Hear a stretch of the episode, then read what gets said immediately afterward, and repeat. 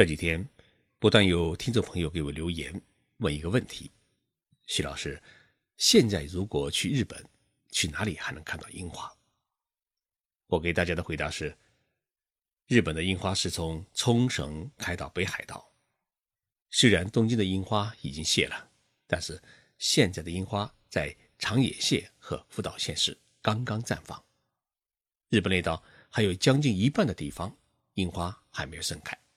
所以呢，四月份来日本的话，可以跑到日本的东北地区去看樱花。樱花的生命周期呢，一般只有十天左右，瞬间的绽放也伴随着瞬间的飘零。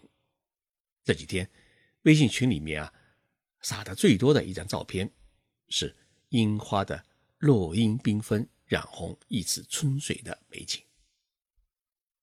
我想起了。《红楼梦》里面的一句话叫“落花有意，流水无情”。虽然写的并不是樱花，但是呢，这种缠绵的凄美也是中日两国国民共通的心境。今天，我想跟大家来讲一个樱花与人的故事。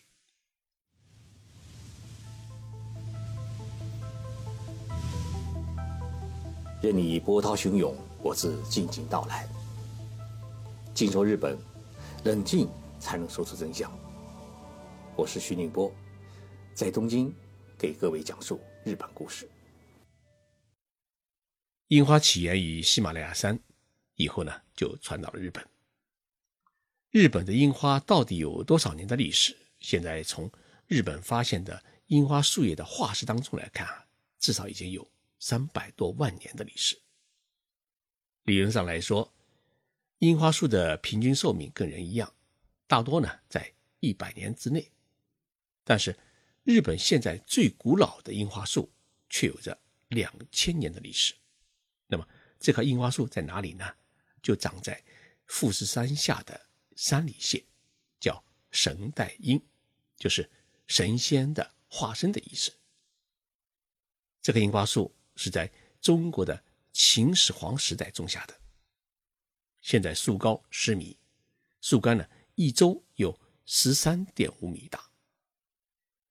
经过这么多年岁月的风吹雨打，还有地震火山的袭击，它依然是每年开花，而且开的是十分的灿烂和茂密。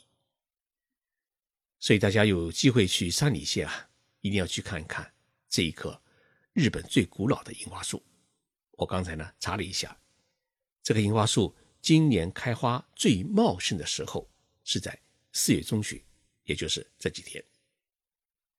日本人对于樱花的喜爱由来已久，在日本的平安时代，也就是我们中国的唐朝，日本出现了一本很早的诗歌集，叫《万叶集》。这《万叶集》当中啊，歌咏樱花的诗歌就有十四首。但是呢，观赏樱花真正成为一种习俗，这是在日本的江户时代之后才开始的。因为江户时代之后呢，日本各地开始人工栽培樱花，于是，在寺院啊，在公园，在河川与马路两边，都形成了绵长的樱花林，成为日本春天最美的景观。于是，一家老小啊，或者是亲朋好友。就聚在樱花树下喝酒唱歌，逐渐呢就形成了一种日本独有的一种赏樱的文化。日本人为什么会这么喜欢樱花？除了樱花特有的美丽之外呢，还因为樱花的品性与日本的精神是十分的吻合。樱花从开花到落花前后加起来呢，也就是十天左右的时间。那么，在一年三百六十五天当中，樱花的生命呢，它是十分的短暂的。但是，在它短暂的生命当中，却能够产生最灿烂的辉煌。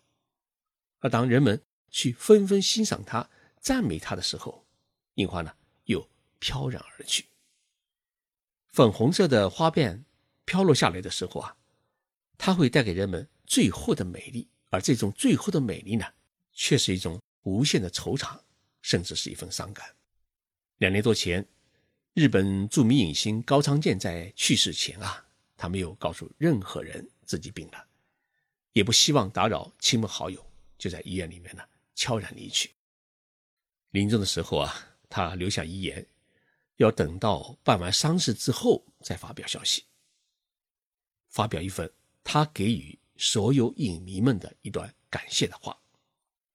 高仓健就是这样，把樱花的精神啊演绎的是淋漓尽致，让大家在无限的伤感中去忘却它。所以说，日本的樱花文化当中，它有许多悲情的色彩。我们中国人看樱花，看的是一种热闹；日本人看樱花呢，他看到的是一种情感。对于许许多多的日本年轻人来讲，樱花盛开的时节也正是离别的时候。因为日本的学校的学制与中国不一样，我们中国是九月份上学，六月份毕业，而日本呢是四月份上学，三月份毕业，所以那个时候刚好是樱花盛开的季节。相处了几年的同学，就要各奔东西；相爱了几年的恋人，最后在樱花树下呢拉钩吻别，演绎最后的甜美和酸楚。我这几天从外地出差回到东京的办公室，在寄送公司呢给我送来了一个大纸板箱，里面呢是一只尚未绽放的樱花枝，还附一封信。信的作者叫山田忠信，是。福岛县一家食品加工企业的社长，他们家做的虾干呢，个个是很红艳，是佐酒的佳肴。山田先生在信中说，今年家里的樱花树呢，花蕾是特别的饱满，一定是一个美丽的一年。这是我第六年在樱花时节收到山田先生送来的樱花树枝。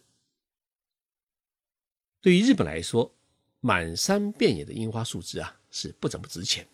但是呢，我特别珍惜，也年年期盼山田家的樱花树枝，因为这樱花树枝代表着山田先生的一份真情。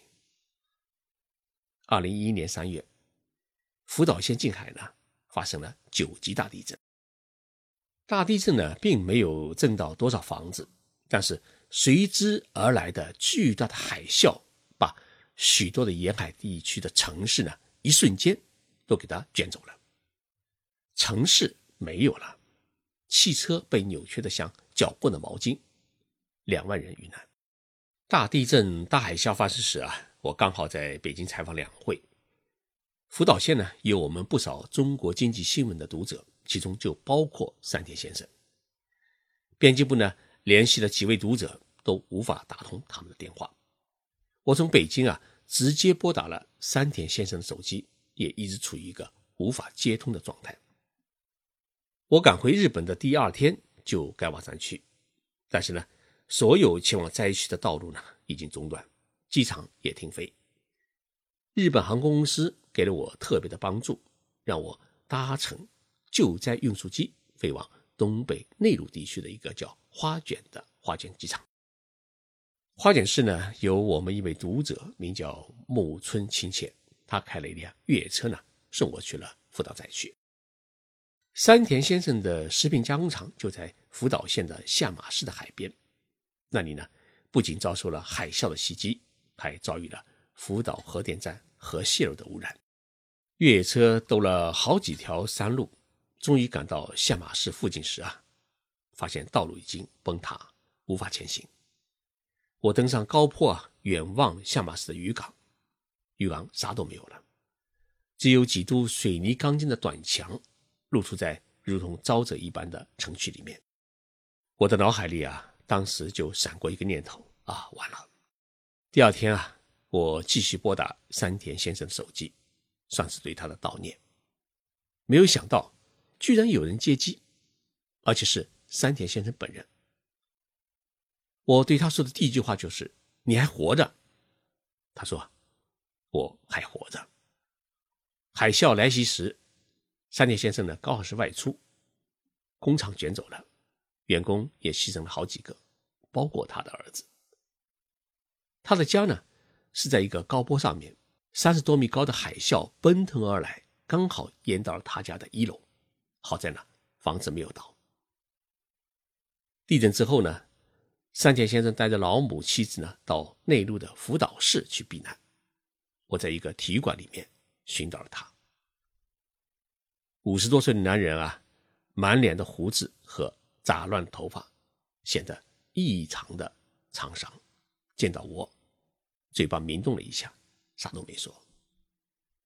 他的夫人哭了好久，说：“山田这几天啊，一直在废墟里面寻找儿子。”但是呢，一直没有找到。我把车上所有的方便面、水和口罩都留给了他，还把五万日元塞到他的手里面。他抱住我，终于哭了。半年以后啊，我收到了山田先生的一封信，说已经从避难所里面回到了家，房子呢也重新整修了一下，还能住。本来一直担心院子里面的樱花树被。海水泡过以后会死掉，但是没有想到呢，依然是枝叶茂盛。信的最后啊，他提了一句：“儿子还没有找到。”我以前听山田先生说起过这一棵樱花树，那是他父亲和母亲结婚时啊栽下的一个纪念树。他出生以后啊，就在樱花树下面玩。他呢还天天盼着春天到来，因为春天到来以后啊，樱花就盛开了。他就可以上学了。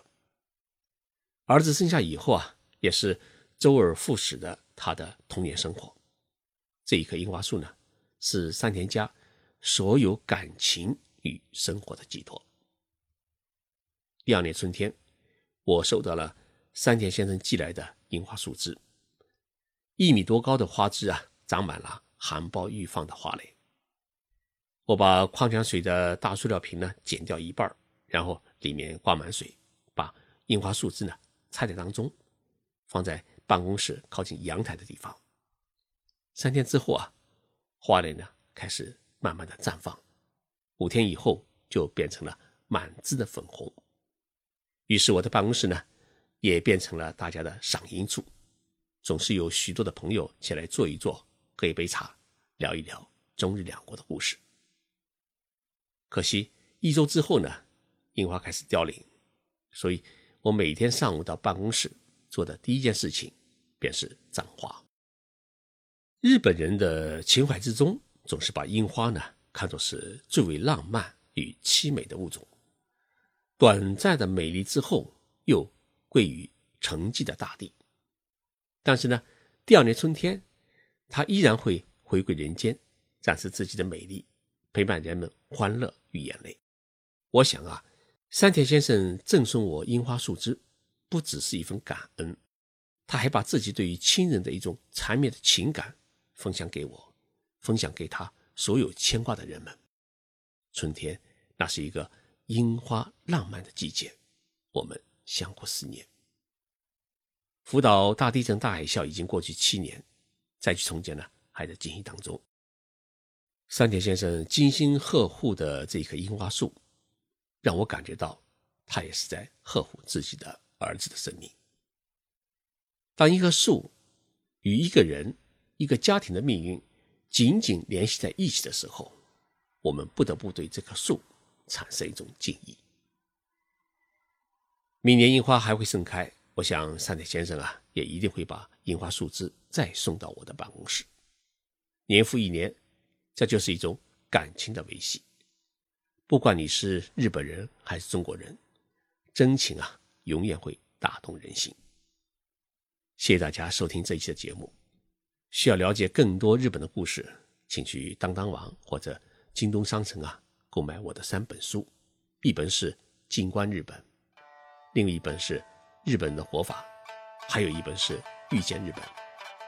读完这三本书啊，我想您对于日本一定会有一个不一样的认识和理解。期待你阅读我的书。